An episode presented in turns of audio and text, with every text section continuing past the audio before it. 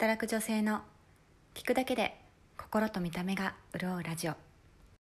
こんにちは。今日のエピソードは2022年7月26日にインスタライブでインタビューした時のものになります。この日はですね臨床心理士公認心理士として15年間あの経験を経てきた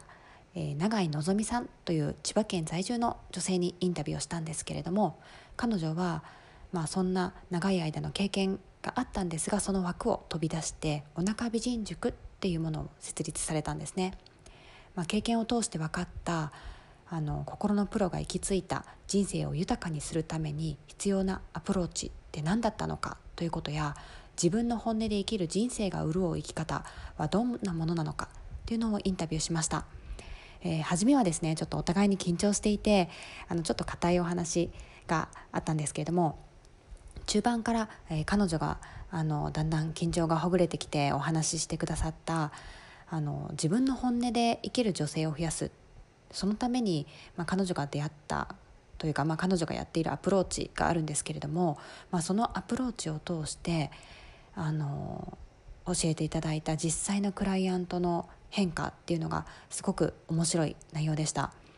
まあ、具体的には40年以上野菜嫌いだった方が、まあ、生きるベースが我慢だったそうなんですね。でもまあ、その心理じゃないアプローチによってクライアントさんがすごく人生観が変わったっていうお話をいただいたのが非常にあの興味深く印象的です。えぜひあの楽しんで聞いてみてください。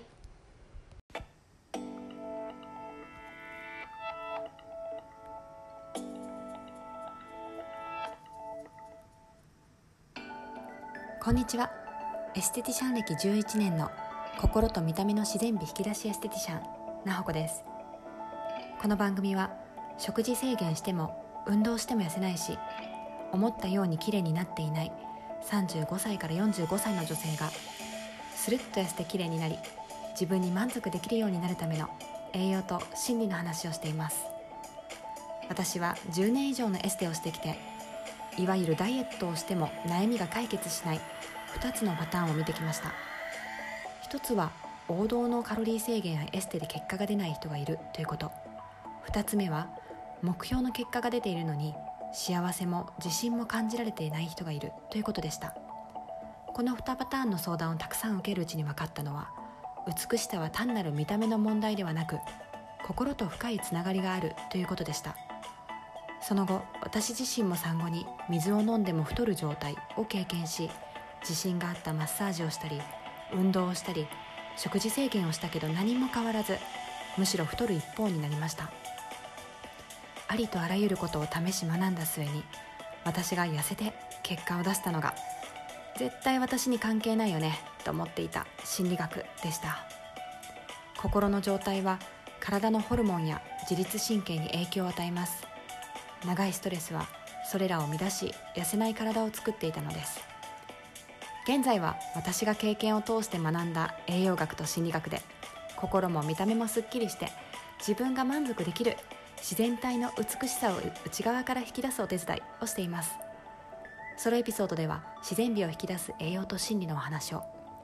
インタビューエピソードでは自然美を体現されている女性に私の自然美ライフストーリーを伺っています。では今日のエピソードをお楽しみください、えー、さて今日のゲストですが今日のゲストは千葉県在住でお腹美人塾を主催されていて、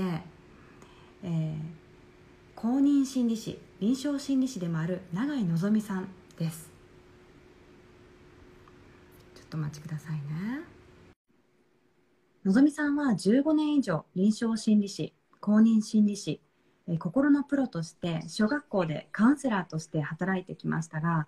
現在は働く子育て中の女性に対してお腹の中も外も真ん中も美人なお腹美人な女性を増やすことという言葉をキーワードに自分の本音とつながって腹落ちして生きる女性を増やす活動の場お腹美人塾を自身で設立され活動しています。心のプロである心理師という枠にとどまらずにそこを飛び出しどうしてお腹美人塾というものに行き着いたのかまた心のサポートをしていく中で本当に人生を豊かにするためのアプローチとは何だと感じどのような方法を編み出していったのかをご自身の経験も通して今日のライブで伺っていきたいと思います。そして最後にのぞみさんから自分の自然体の美しさを引き出したいと思っている方に向けたアドバイスやヒントも教えていただけたらなと思います、えー、のぞみさんありがとうございます。こんばんはこんばんはだいぶ集まってますねあよかった。今日はどうぞよろしくお願いします。お願いします。どうですか？なんか、ワクワク、えー、ドキドキ、どんな気持ちですか？本当なんか緊張してるし、でもなんか楽しみだったというか。うんうんうん。ライブはあれですか、ま、はじ初めてですか？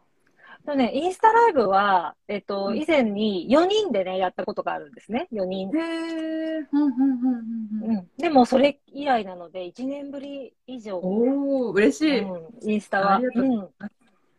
ね。じゃあ、あの、今、ちょっと自己紹介、私の方からさせてもらってるんですけど、改めて自己紹介と、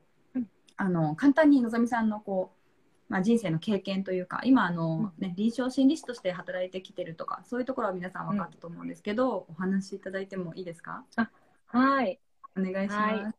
はい。では、改めまして、えー、ご視聴してくださってる皆さん、こんばんは。なほこさんもこんばんは。今日はお招きいただきました。ありがとうございます。いやいやいやえー、永井のぞみと申します。えっと、さっきね、なほこさんからもあのご紹介いただいたんですけれども、私は今、千葉県の船橋市に住んでいまして、はい、えっと、え小中3の、ね、娘と小6の息子2人、子供がいて、あと夫と4人で暮らしています。はい、で、あの私はあのもともと、あの心理学を、あのまあ、大学の頃から心理学の分野で学んできていて、で、あのまあ、心理師というか心理カウンセラーになりたくって、で、えーと、大学院卒業してからずっと学校とか教育の現場でカウンセラーとして仕事をしてきました。で、えーと、今はね、主に中学校で、あの公立の中学校であのスクールカウンセラーとしてのお仕事をしていたりとか、あとは、えーと、幼稚園とか保育園とか、まああのいろんな学校の、学校法人というかね、その私立の幼稚園とかでも、あの、今は発達相談とか子育て相談で、あの、えー、私、巡回とかこう訪問して、あの、相談を受けるっていうようなことをしています。なので、まあ、働き方としてはフリーランスみたいな感じで、いろんなところと、あの、契約をいただいて、で、カウンセリングのお仕事をしています。で、ずっとね、その仕事を長くしてきてるんですけれども、うん、で、その心理学のお仕事、まあ、カウンセリングのお仕事って本当にやっぱり、私はなりたくって、心理、心理師とかカウンセラーになりたくってなったっていうこともあって、とても楽しいし、うん、あの、あの、すごくこうやりがいも感じていたりとかっていうふうにしてる、うん、思ってたんですけれども、えっと、私自身がね、出産と、妊娠と出産と、で、4年間お休みして、その仕事をお休みして、また、あの仕事復帰したんですよね。うんうんうん、まあ、それがもうだいぶ前か、12年ぐらい前なんですけれども、うんうんうん、で、まあ、子育てしながら仕事をしていて、もう最初は必死ですよね。うん、うん、子供をね、保育園に預けて送り迎えしながら、あの仕事復帰してっていう感じで夢中だったんですけど、だんだんね子供たち大きくなって30代後半になった頃から、あのまあ、仕事は楽しい楽しいけれども、なんかねすごくこう、うん、不全感っていうんですけどなんかね物足りなさだったりとかあとその学校とか教育の現場で働くことに対してちょっと限なんていうかな限界っていうかそのどうしても卒業していくから、うん、子供たちって卒業していくので、うん、なんかこう、見送る立場なんですけれども、その後のことが気になったりだとか、どういうふうにね、あの、この先行くのかなっていうところを、こう、うん、その先のサポートっていうのがね、あの、まあ、次の、次に、あの、子供たちが行くところに託すわけなんですけれども、その後ね、やっぱり追えないっていうのもあって、で、なんとなくそういう限界を感じている、いたっていうのもあったりとか、あとは、なんか私自身が30代後半になって、子供たちは大きくなっていったんだけれども、うん、なんかあの、うん、体力には自信がある方だというか、元気ではいたんですけれども、うん、なんとなく30代後半になったら、あの、うん、ちょっとした不調をね、感じるようになったんですね、自分自身が。うんうんうん。風邪をひきやすかったりとか、あとはなんかこう、免疫が下がったなみたいなことがすごく増えたりして、うん、で、あとはね、あの、もともと私、すごく10代の頃から、あの、うん、あのダイエット難民っていうかね、痩せたいけど痩せられないっていう、ダイエットしてはまたリバウンドみたいなループを繰り返してたんですね。うんうんうん、そうそれがなんか産後太りでなんかちょっと諦めたというか、うん、産後太りが なんかこう定着しちゃって、うんうん、でそのまま30代後半に突入してたんでそれで体の不調も感じて、あなんか自分自身の体のことをねもう少し振り返らなきゃいけないなっていうふうに思ったんですよね、うん、30代後半で。うん、でそうその時にあのあの、腸とね、の、腸脳相関っていう言葉を、あの、聞聞いて、腸脳相関っていう言葉をね、耳にして、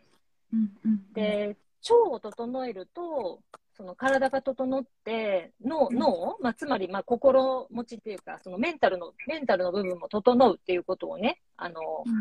耳にすることがあって、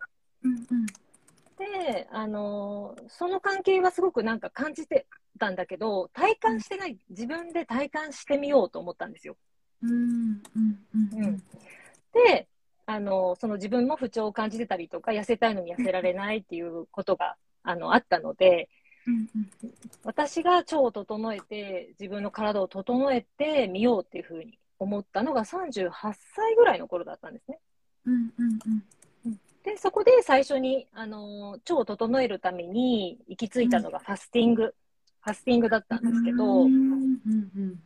そう、なんか、本当にダイエットすごいしてたので、あの、いろんなダイエットはしたんですけど、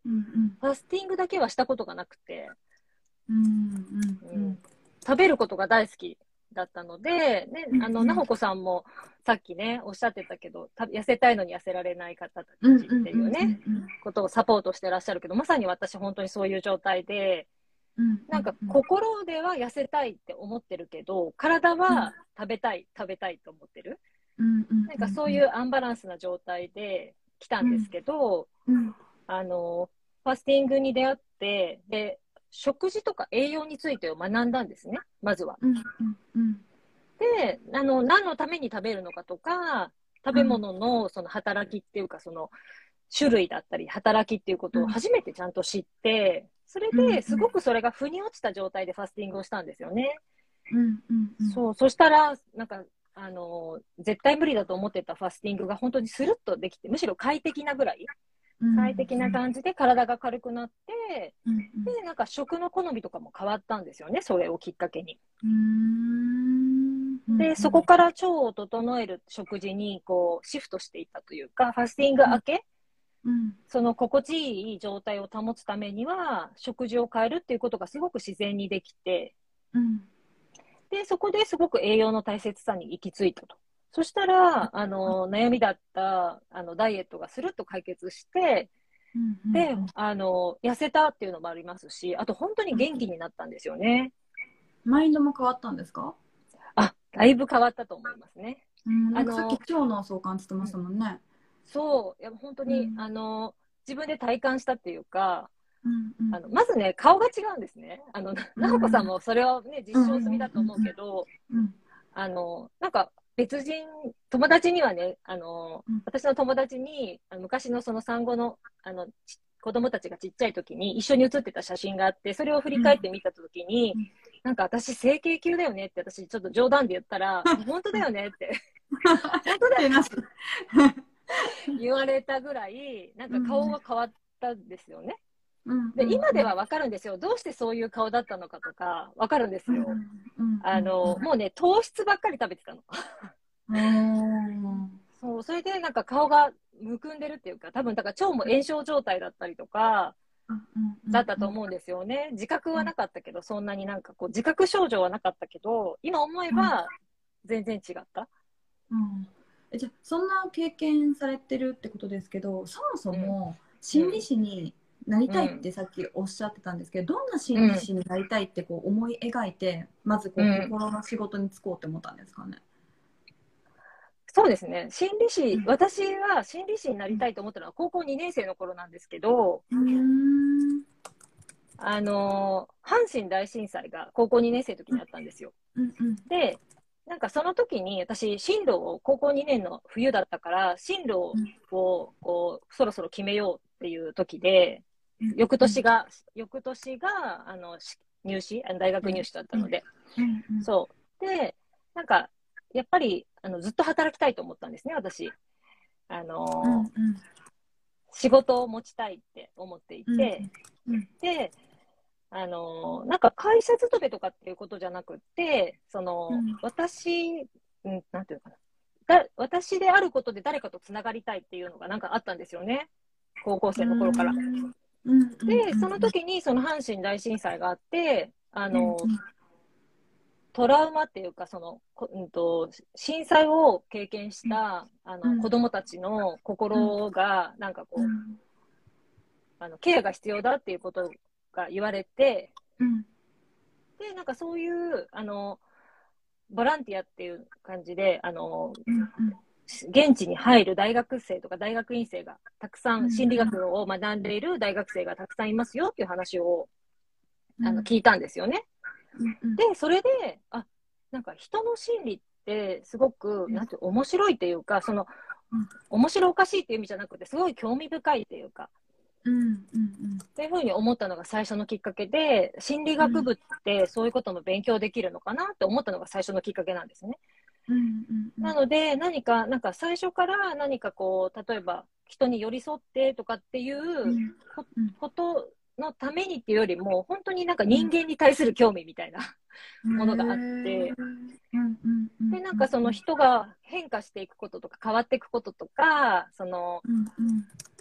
心がなんていうのかな、そのいろんな出来事によって変わったり、でもまた人との出会いによって変わったりみたいな、そういう心の動きみたいなものを純粋になんか、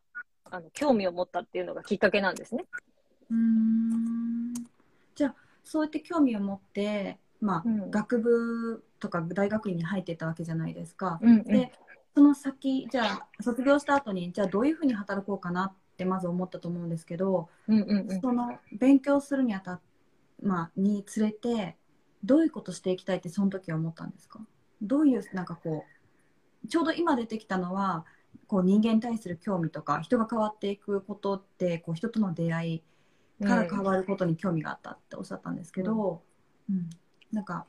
どういうことをイメージされたのかなって。そうですね。うん、あのそうですね。その当時は、あの、うん、なんだろう。なんか、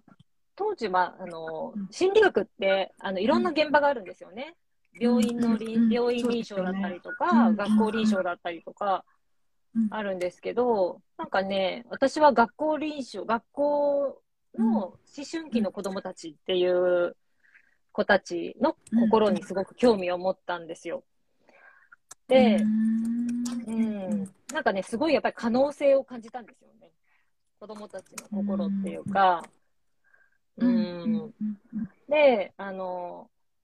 お、なんていうのかな、すごくいろんなことを感じる時期なので、うんうん、なんかそこ、そこが結構人生の中でのターニングポイントっていうか、その、うん、そこでの経験っていうのが、すごくこう、人生に大きく影響するんじゃないかっていう、私の中での、まあ、仮説というか、があって、で、その時期を、なんかこう、伴伴奏というか、こうその時期を、なんか横で一緒になんかこう、その景色を眺めたいっていうのが、思いだったと思うんですよね。うん、じゃそういう意味ではもう初めの当初のこの人が変わっていくことをちょっとこう見てみたいみたいな興味がある中、一番変化が大きいのが、学校現場っていう感じがしたっていうつながりがあるんですかね？そうですね。あの変化の幅が広いっていうのもあるかな。なんかこう、うん、うん、そのなんだろう、その別に人生トータルなので、人生トータルなので、なんかそこだけがすごい大事な時期ではないとは思ってるんですけど、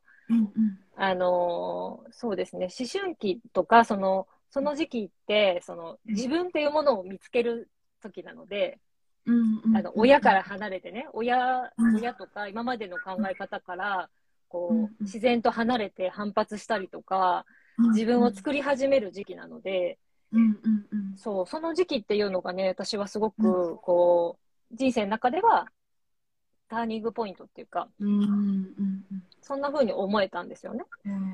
で、まあ、15年間、ね、うん、そうやってこう学校現場でその可能性一番持ってる子どもたちを相手にする中で、うん、こうなんかさっきポロッと、まあ、限界を感じたってポロッとおっしゃったんですよね。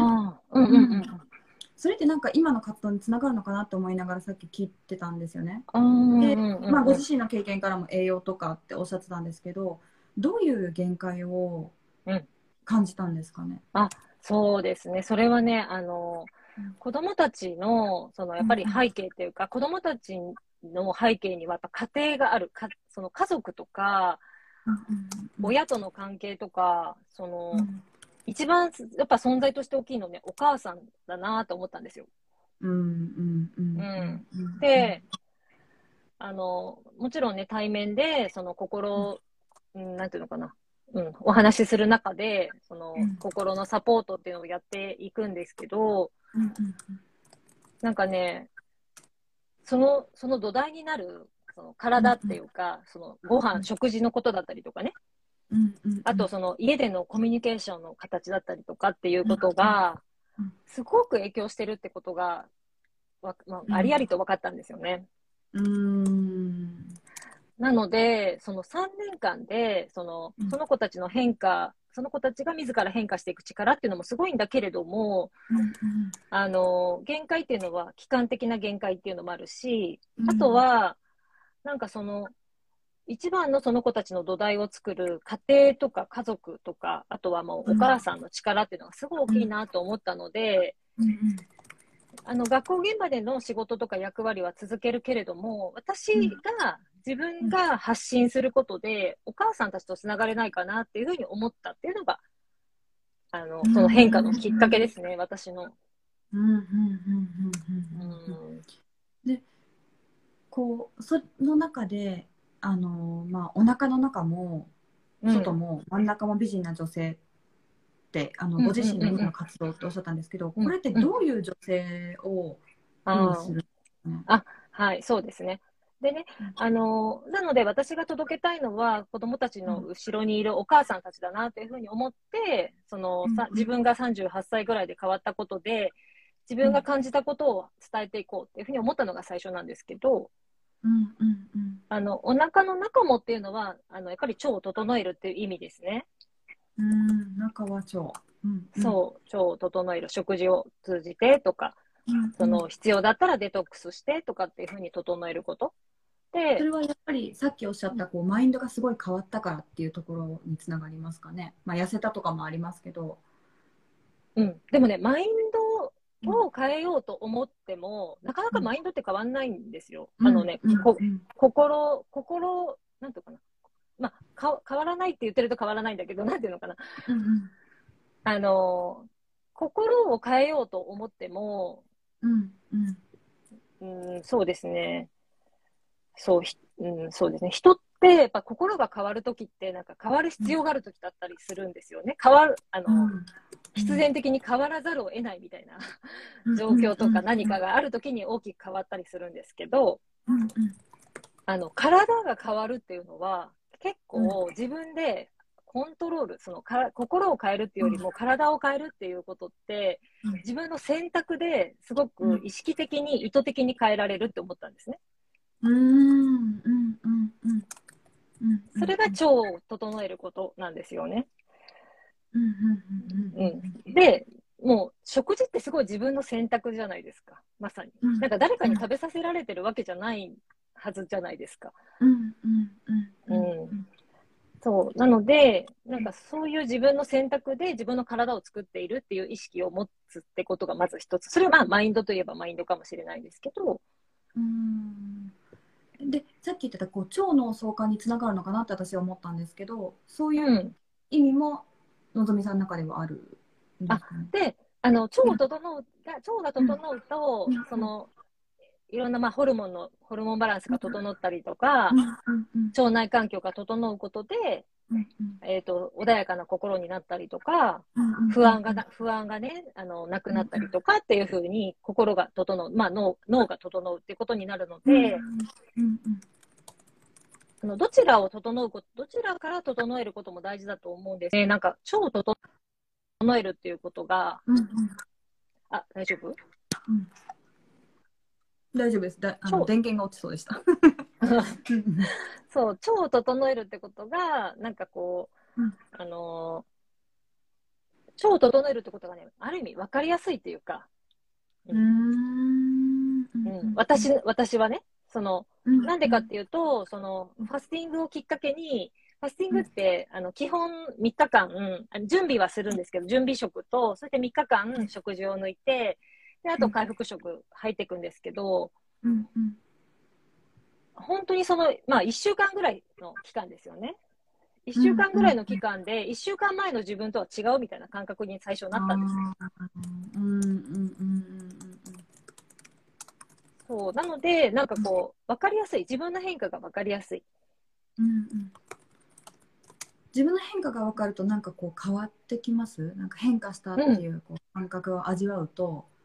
うん、すごい変わって、考え方も変わってくるから、行動も変わってくるし、その次の選択も変わってくるんですよね。ああ、じゃあそこを狙ってるって感じですかね。そう、それをね、体感してもらう、体感してもらうというか、体感するってことが、そう、私には結構大きな変化だったので、うん。うん。うん、うん。でお腹の中がそれってことですね。そうそうですね。お腹の雑技は中も外も真ん中もっていうのが続くんですけど、そう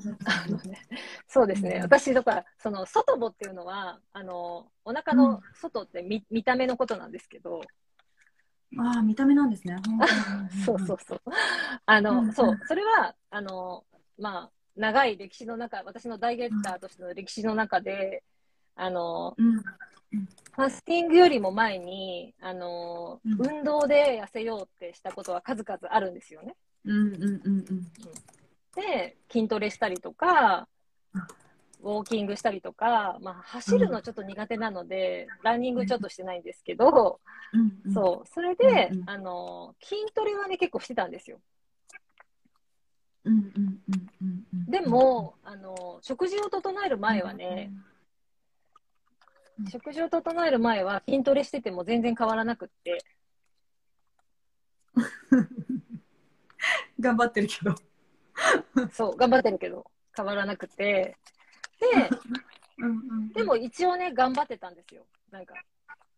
うんうん、だけどえっとファスティングして食事を整えたら、あの、そ、外、外も変わってきた。その筋トレの成果が、あの、報われてきて。うん、で、で、あの、その、筋、その筋トレも、なんかね、自己効力感につながったんですね。あの、じ、自分で自分の体を変えられるんだっていう感覚につながったんです。見た目が変わることが自分で変えられるんだっていうマインドに変わってくる。そうなんですよ。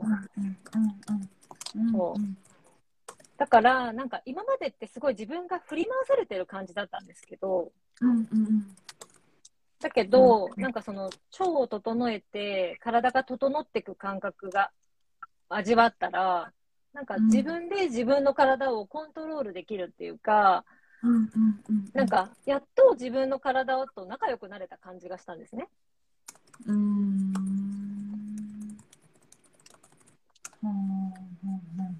そ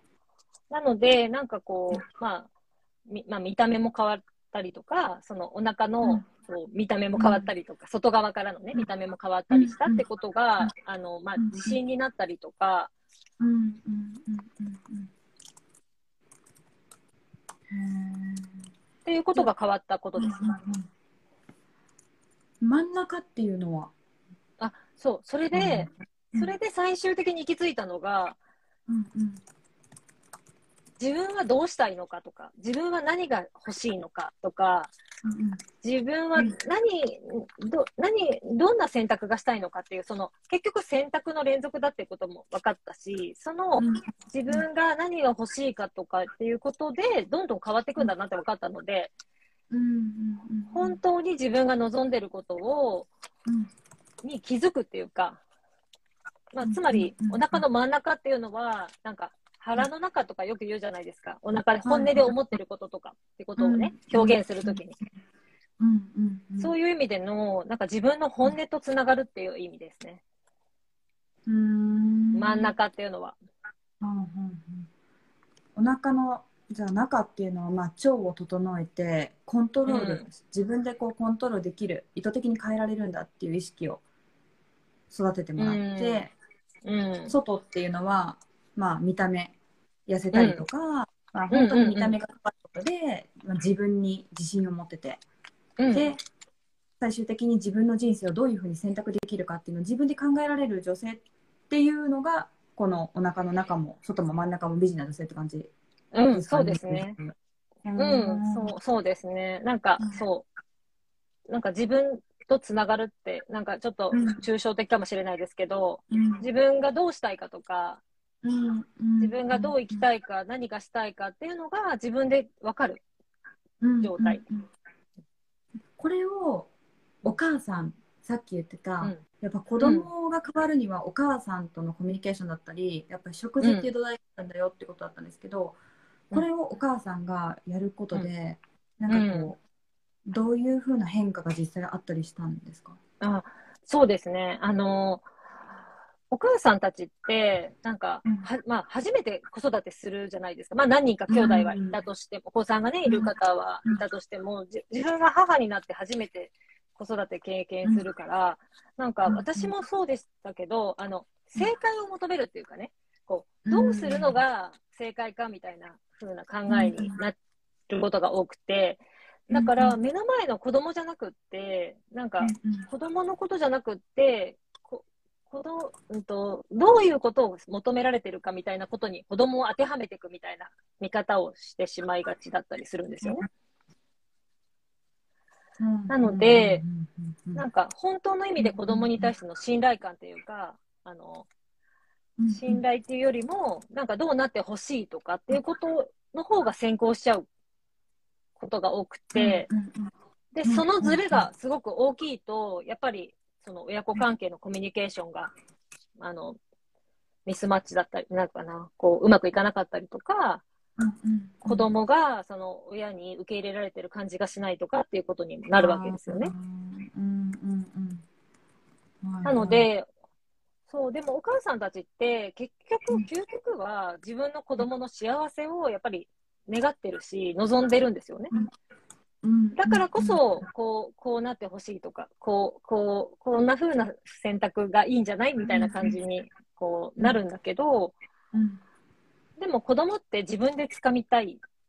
掴みたいというか、自分でつか掴んでいくっていうことが、その自分の道を切り開くことだと思うんですけど、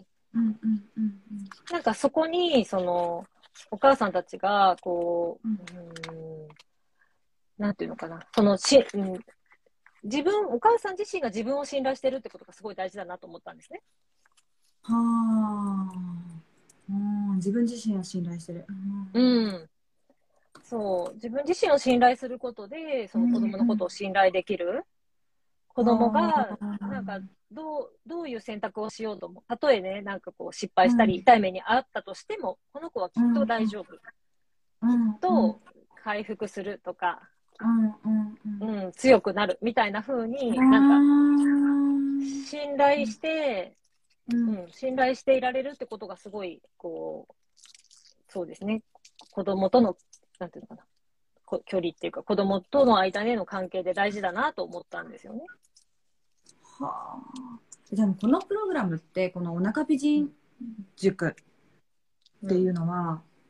こう自分自身の信頼感を、まあ、いろんな角度からこう育て上げてその自分の信頼あるから、子供を信じてたりとかもう信頼してまあ、彼らとか彼女たちのこう意思をこう尊重してあげられるようになるっていう状態になっていくってことですよね。あうん、そうですね。あの子供が、もちろん子供がいなくても、あのまあ、女性向けのプログラム、うん、なんです、なので、うん、なんかその自分の、あの選択っていうか、を自分で選択できる、その自分の心地よいことに気づいて、選択できるっていうことなんですけど、実際じゃあのぞみさんも、うん、あのさっきあの冒頭で少しこうなんだろう産後太りして A4 であってとか、いろいろお話聞いたんですけど、うん、こういうのをやっていって自分自身もなんかこう、自分に対する信頼感が変わってこう接し方が変わったとか、うん、なんか感じてることってあるんですか？あ私自身が？うんうん、もちろんあのクライアントのことも聞きたいんですけど。あそう私はすごい変わったと思います、自分が変わったから、うん、あのこれをあの声を大にして伝えたいみたいな感じなんですけど、具体的になんか、こなんかこう例え話っていうかこう経験談みたいなのってあったりします？あ私が変わったことへの経験談？変わったことでなんかこう、うん、例えば子供の反応が変わったとかこう職場のなんとかの反応が変わったとかなんかこう人生がこういうふうに変わったみたいなのとか体感として。そうですね。あの、はい、子供はあのしっかりしてる、うん、しっかりしたと思います 子供自身はなんか、うん、そうですね。なんだろう。うん。私のことをどう思ってるんだろうって感じなんていうのかな。多分私はうん、なんか興味があることとか好きなことはあれば、うん、こう、なんていうのかな、そそっちの方向に行くんですけど、自分自身がね。だから、なんか子供も多分それは普通だと思ってると思うんですよね。何かこう、自分がやりたいこととか、興味があることに対しては、うん、なんだろう、遠慮しないとか、我慢しないとか。っていうことは、かあの感じてると思いますし、なんかね、そうですね。うんうん。そう。そういう意味では、なんか、うんうん、実践する前は、ちょっとこう、よりも、こう、なんていうのかな、のぞみさんがこうやって自分のこう体とか整えた後の方が子供たちがそういう傾向が強くなったっていう感覚がある。ある、ありますね。多分私、そのもっと前は、もっと前はなんかやっぱり、なんていうか、コントロール、それこそ子供をコントロールしようとしてるところが、やっぱり感じられるんです、今思えばね。で、頭では心理学とか発達心理とかもこう学んできてる中で、子供ってみたいなコントロールできないっていう前提もあったはずなのに、自分の子育てになると、なんかこう、こうした方がいいんじゃない？ああした方がいいんじゃない？みたいなことをこう言って、なんていうのかな、ただ単なるアドバイスっていうよりも、そういうふうに仕向けるみたいなところがある、あったように感じるんですよ。でも今も私も言いたいことは言うんですね。こうした方がいいんじゃないああした方がいいんじゃないって自分が思うことは言いますけれども、それを選択するかしないかはもう子供次第だって思ってるところがあって、なんか、うん、なんていうのかな。そうしないと困るみたいなことがなくなった感じですかね。あなんか余裕が出たって感じなんですかね。そう、余裕っていうか、そう、それこそ本当に自分の本音で子供に対しても本音をそのまんま伝えられるし、子供の本音もそのままストレートに受けられるっていうか、ようになった感じですかね。めちゃめちゃいい関係性ですよね。お互いに。うん、かいいかな。いい。私は心地がいいですけどね。うんうんうんうん。うんうん。へえ、じゃあ、あの、もうすでにこうサポートされてきてると思うんですけど、うん、お客さんの中ではこうやってお腹の中も外もってこうやって整えていくと実際どういうふうにこう変わったとかってああそうですね、うん、なんか一番のそのお悩みっていうか相談として、うん、あの私のところに来てくださる方っていうのはやっぱりなんか痩せたいとかなんですよね、その決して、なんか自分の本音とつながりたいんですっていらっしゃるわけじゃないんですよね。そう、入り口は。入り口は、あのー、まあ、そう、痩せたいとか、体型を、あのー、気にしてとか、あとは健康面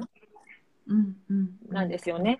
で、あのそこからスタートして、ですごく長く継続してくださってるこう生徒様とか、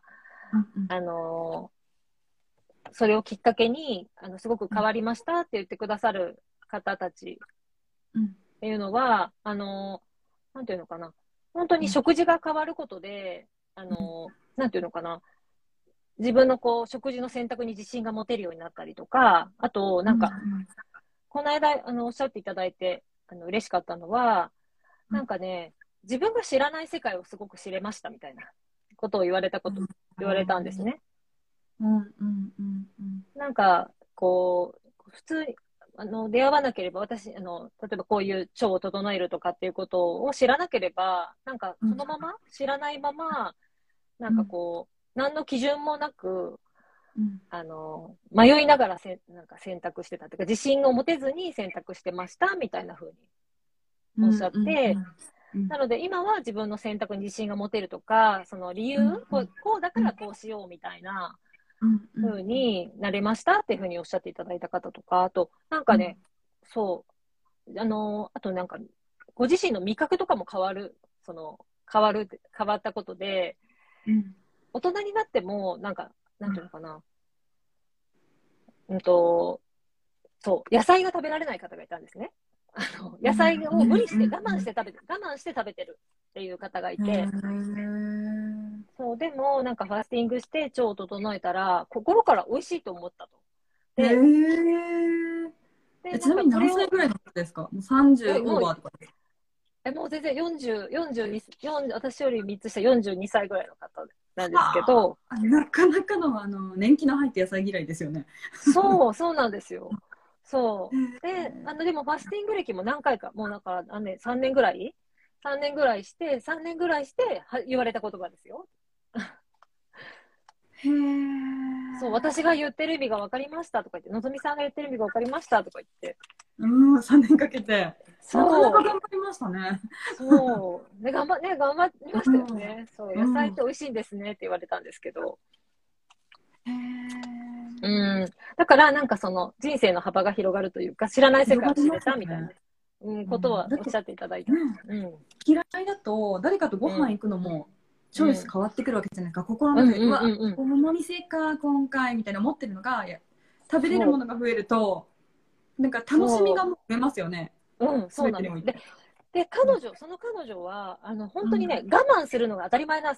人生だったんですよ。我慢、その人生って我慢するものだって思ってたんですよ。うんうんうん、そう。それそうですよね。野菜界ですからね。そう。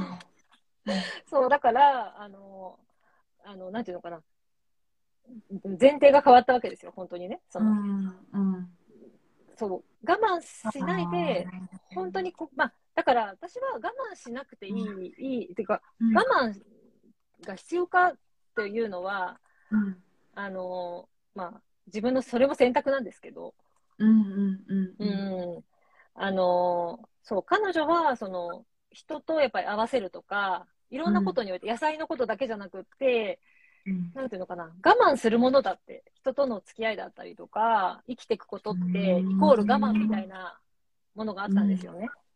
うんうんうんでも、なんかそんな我慢とかする必要ないじゃんとかってよくその言われてるらしいんですよ、お友達とかにも、その親しい友達とかに。でもね、そうは言っても変わらないんですよね、その考え方とか認知の仕方ってなかなか変わらないけど、食事を変えて、自分の味覚が変わって、本当に心から野菜が美味しいと思ったら、なんか、我慢っていらないんだって、我慢じゃ我慢しないってこういうことなんだみたいな風に思ったっていうこともおっしゃってて。深いそう。面白い。面白いよね。うん。そうそうそう。だからなんか両、うん。本当に、なんかその、無理やり感が全くないってことですよね。なんか自然と好きになって、受け入れてるから。あ、そうなんです、そうなんです。そういう感じ。だからその人その人にタイミングがあったりとか、変化のそれこそ変化のポイント？変化の時期、時期とかあの、あると思うんですよね。はあ。うん。で、なんかその、ファスティングして食事を整えたってことが、私にとってはすごいなんか世界がワープしたみたいな感じになったんですよ、自分はね。その、すごい早かったんですよ、その体感できたのが。3年かからなかったわけですね、のぞみさんは。そうそうそう。うん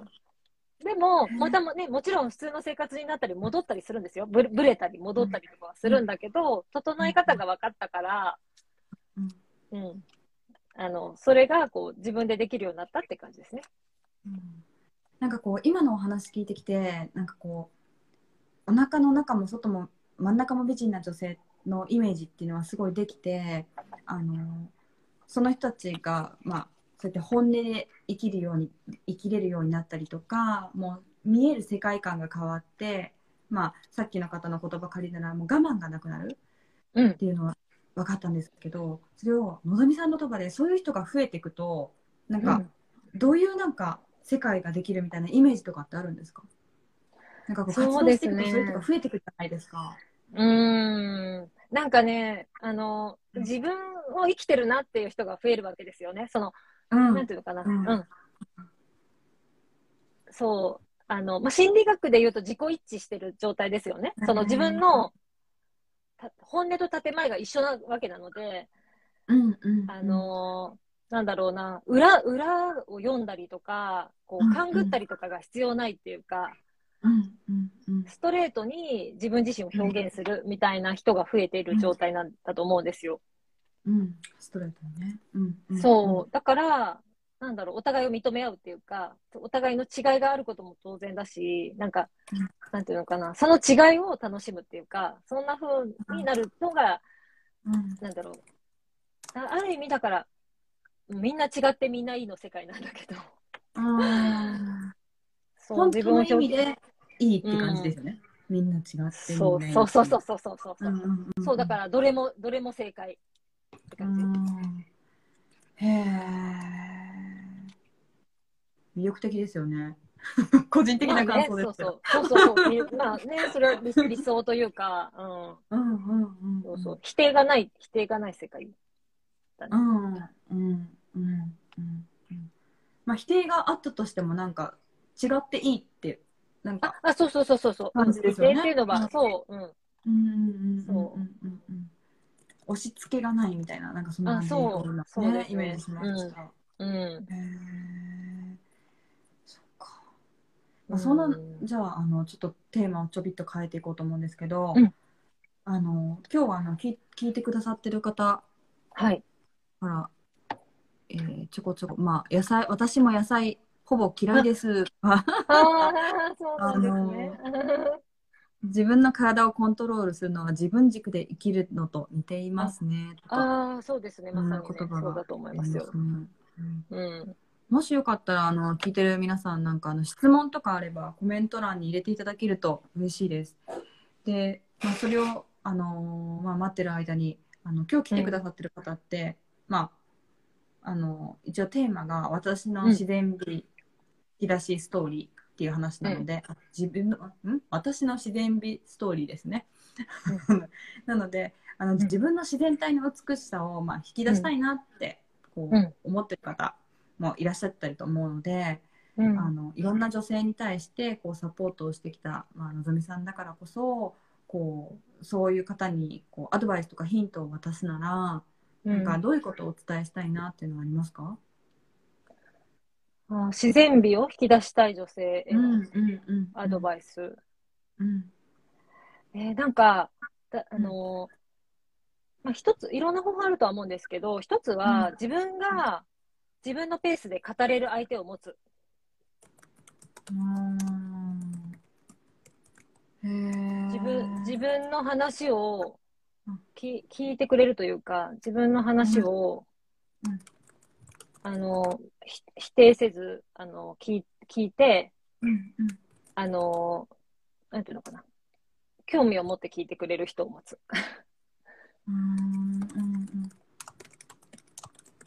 それはあののぞみさん自身も、うん、私はこうインタビューさせていただく方ってもう自然美を体現されてるなって、まあ、個人的に感じる方にお話こうインタビューさせてもらってるんですけどご自身もやっぱりそういう人っていうのは、こう何人かいらっしゃるんですか、うん、あ、うん、何人かいますよ。いろんな分野で何人かいます。あ、やっぱこう分野変えて持ってるんですね。はい。うん。ちなみに参考になんか何系分野とかってあるんですか？これは今日あ そうですね。あのー、そうですね。しまあ、仕事の、仕事のことを話す分野。うんまあ、うんうんうん、仕事の、仕事って言っても、その心理学的な、あの、例えば、うん、スーパービジョンって言うんですけど、心理学の面では、心理学のケースについて、その、その方の今後をどういうふうにサポートしたらいいかっていうことを相談することをスーパービジョンって言うんですけど、スーパービジョンを受けることもありますし、あとは、えっ、ー、と、それは心理学のその、その子、その方への理解とかっていうことですよね。で、あとは、例えば自分が、あの、この食の仕事だったりとか、えっ、ー、と、えー、講座をね、やっていく上でのビジネスとしての相談をするビジネス的なアドバイスをいただいたり、相談する方もいます。あとは、えっと、体の面、から自分体の、えっと、外側からの体の面。を、あの相談するっていうか、あの、メンテナンスしたりとか、ケアするときに、あの、頼頼ってる人もいますし、うんうんうん、あと、ママ友とかもね、ママ友、その子育てのことに関しては、本当に、私もママ友に相談したりとか、こんな状態だよみたいなことは普通に言いますし。うんうんうんうん。へえ。うん。フランクですね。なんかこう、子育てのことなんかすごいこう、勉強されてきてるから、そこの分野なんかはあるんだって今ちょっと意外だなって思いました。ああ、あります。あんまりだから中にしまっとかないですね。外に出してみるとか、出してみて、まあ、うん、そうですね。なので、うん、だ出せる場所とか、出せる人、出せる関係を、あの作っておくっていうのは大事かなと思いますね。なので、なんかこう、今私カウンセラーとしてカウンセリングの仕事をしてますけど、今は少しカウンセリングに関しても、昔ほど私が最初に始めた時ほど、あの、敷居が高くなくなってきたっていうか、もうちょっと、あの、結構当たり前とも言わないけど、まあ、あの、利用しやすいものにはなってきたとは思うんですけど、なんかそういうふうにだんだんもっともっとなっていくんじゃないかなって、私の期待も込めて。うん、なん。かカウンセリングとか、そう、うん。うん。うん。うんそう、なんかそういう相談、相談というか、その自分を知るためにとか、その自分を、うんうん、なんていうかな、より、よりよくというか、なんかこう、うん、自分のことをよよりよく見つめる、よりよくというか、もっと知るためにとか、見つめていくために、カウンセリングとか、そういうことがもっともっと日常になるといいなって思ってます。うん。なんかこう個人的な体感ですけど身近になってきてるなっていう感覚はありますよね。以前よりも、うんうん、そうですね、うん、そうですね、うん。うんうん。なんかそんなこれからももっとそういうふうになっていくんじゃないかなって思うんですけど、うん、まあ、ありがとうございます。アドバイスありがとうございますっていうのとあのお腹美人塾ちょっと話をちょっと戻したいんですけど、はい、なんか具体的にどういうなんかこうそこのプログラムを受けると、まあ、ファスティングがあるのかなっていうのはなんとなく分かって、食事もなんかあるのかなって思ったんですけど他になんかどういうアプローチして、あのしてもらうっていうとなんか他力本願な感じですけど、あるのかちょっと教えてもらってもいいですか？はい。あのその私がやってるプログラムというかお腹美人塾っていうのは私がえっとも持ってる、自分が主催している、えっ、ー、と、うん、なんていうのかな、講講座の、講座なんですけど、あのね、なんていうのかな。えっ、ー、と、いろんな講座があるんですけど、うんうん、はい、いろんな講座があって、その自分で自分の体を作るとか、お腹の中から自分の体を作ってるっていうことの一つに、あの、うん自分で発酵調味料の元である、あの、麹？麹を自分で作って、自宅で作って、調味料に、調味料にしましょうっていうこともやってるんですね。うんうんうんうん。で、あのそういう、あの、麹作りの、あの、うんうん、麹作りの作り方を習得するような講座っていうのもやってるんですが、うんうんうんで、それを使ったお料理の講座だったりとか、おやつの講座だったりっていうようなことも、まあ、あの、やってるんですね。うんうんうんうん、で、まあ、それもお腹美人塾としての、あの、ご提供している学びの一つではあるんですけれども、うんうんうん。あの、3ヶ月の継続のプログラムっていうのがあって、それは、その、さっきお話ししたお腹の中も外も真ん中もっていうのをすべて、あの、整えていきましょうっていう継続のグループ講座っていうのがあります。で、それは、期間は3ヶ月間で、うんうん。3ヶ月間の間に、えっと、ほ本格的なっていうかし、あの、ファスティングを、えっと、2回スケジュールをしっかりとって、うんファスティングをして、で、まあ、食に、それの、その間に食についての栄養とか、それについての知識としても学んで、学んでいただいて、うんうん。で、えっと、日々の食事から、その、自分の体に合う食事を探探しながらというか、うん。探りながら実践していくっていうものですね。で、なおかつ、その、麹を使って、うんうん。えっ、と、その腸内環境を整えるっていうことを、あの、うん目的にした、えー、うんとね、そう、あの、食事のプログラムもあるんですね。その中に入れ込んでるっていうか。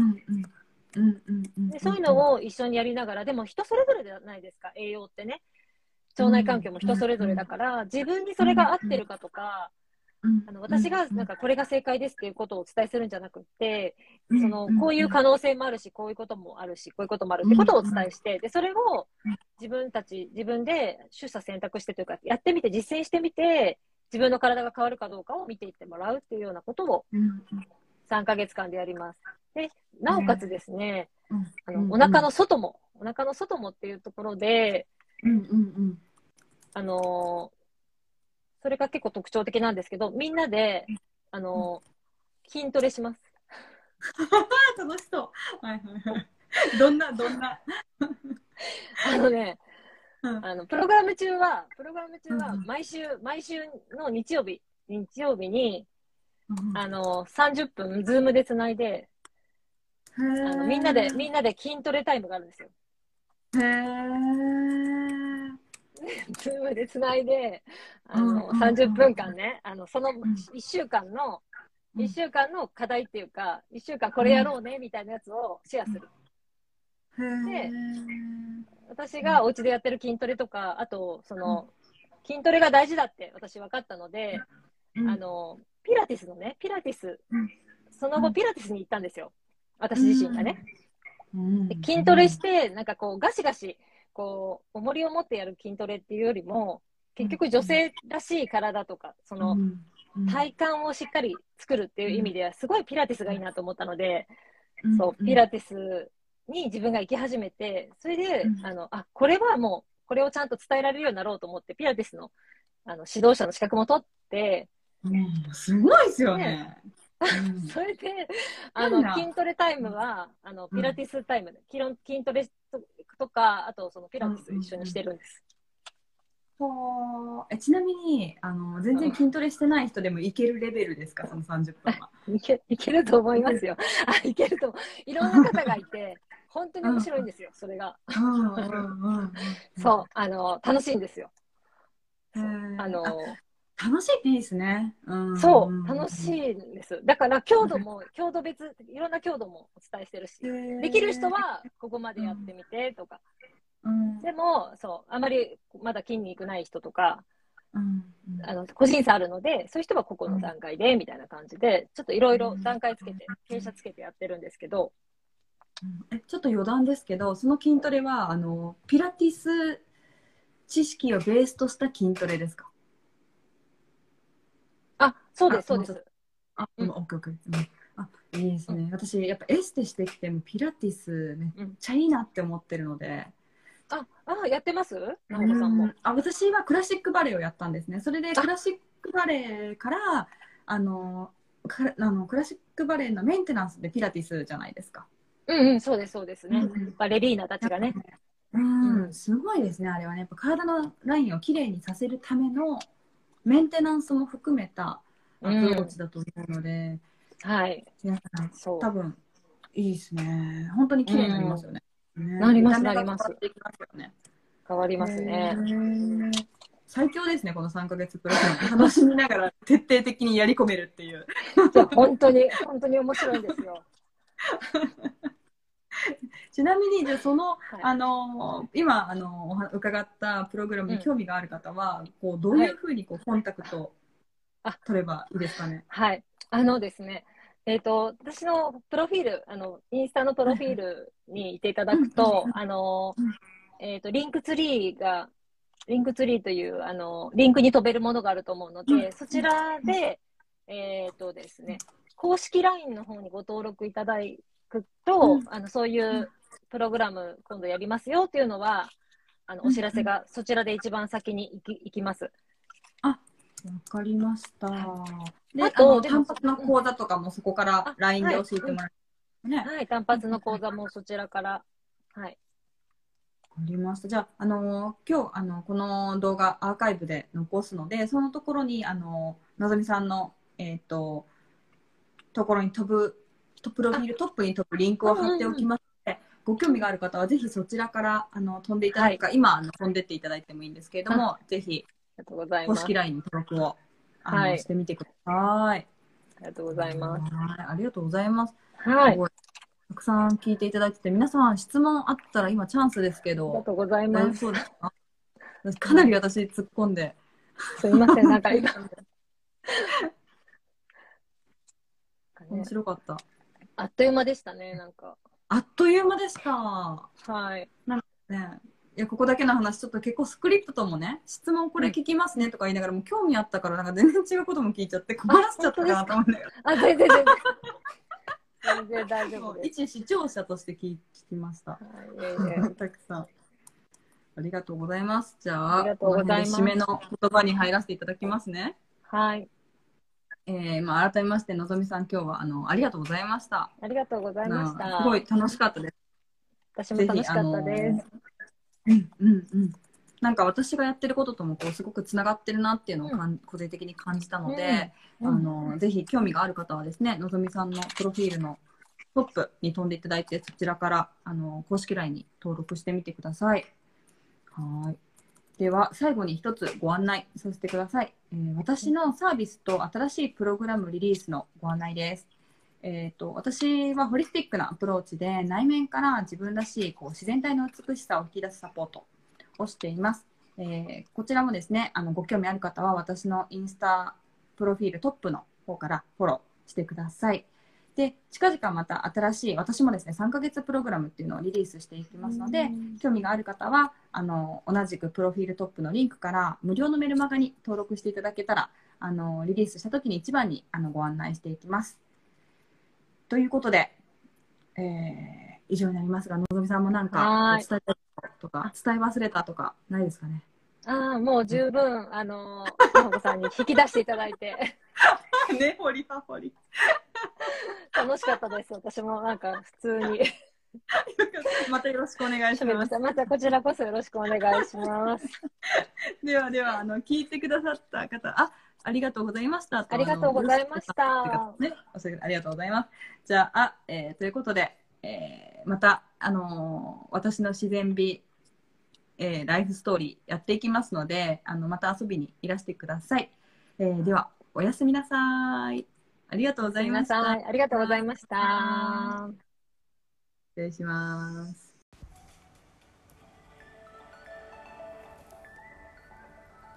今回の番組いかがでしたか？この配信がお役に立ったという方がいらっしゃったら配信登録お友達とシェアレビューをしていただけるとモチベーションになります。もっと心と体を整えて自分が満足できる見た目を手に入れたい方はオンラインの体験セッションにご予約ください。エピソードメモのリンクからお申し込みいただけます。ではまた話しましょう。バイバイ。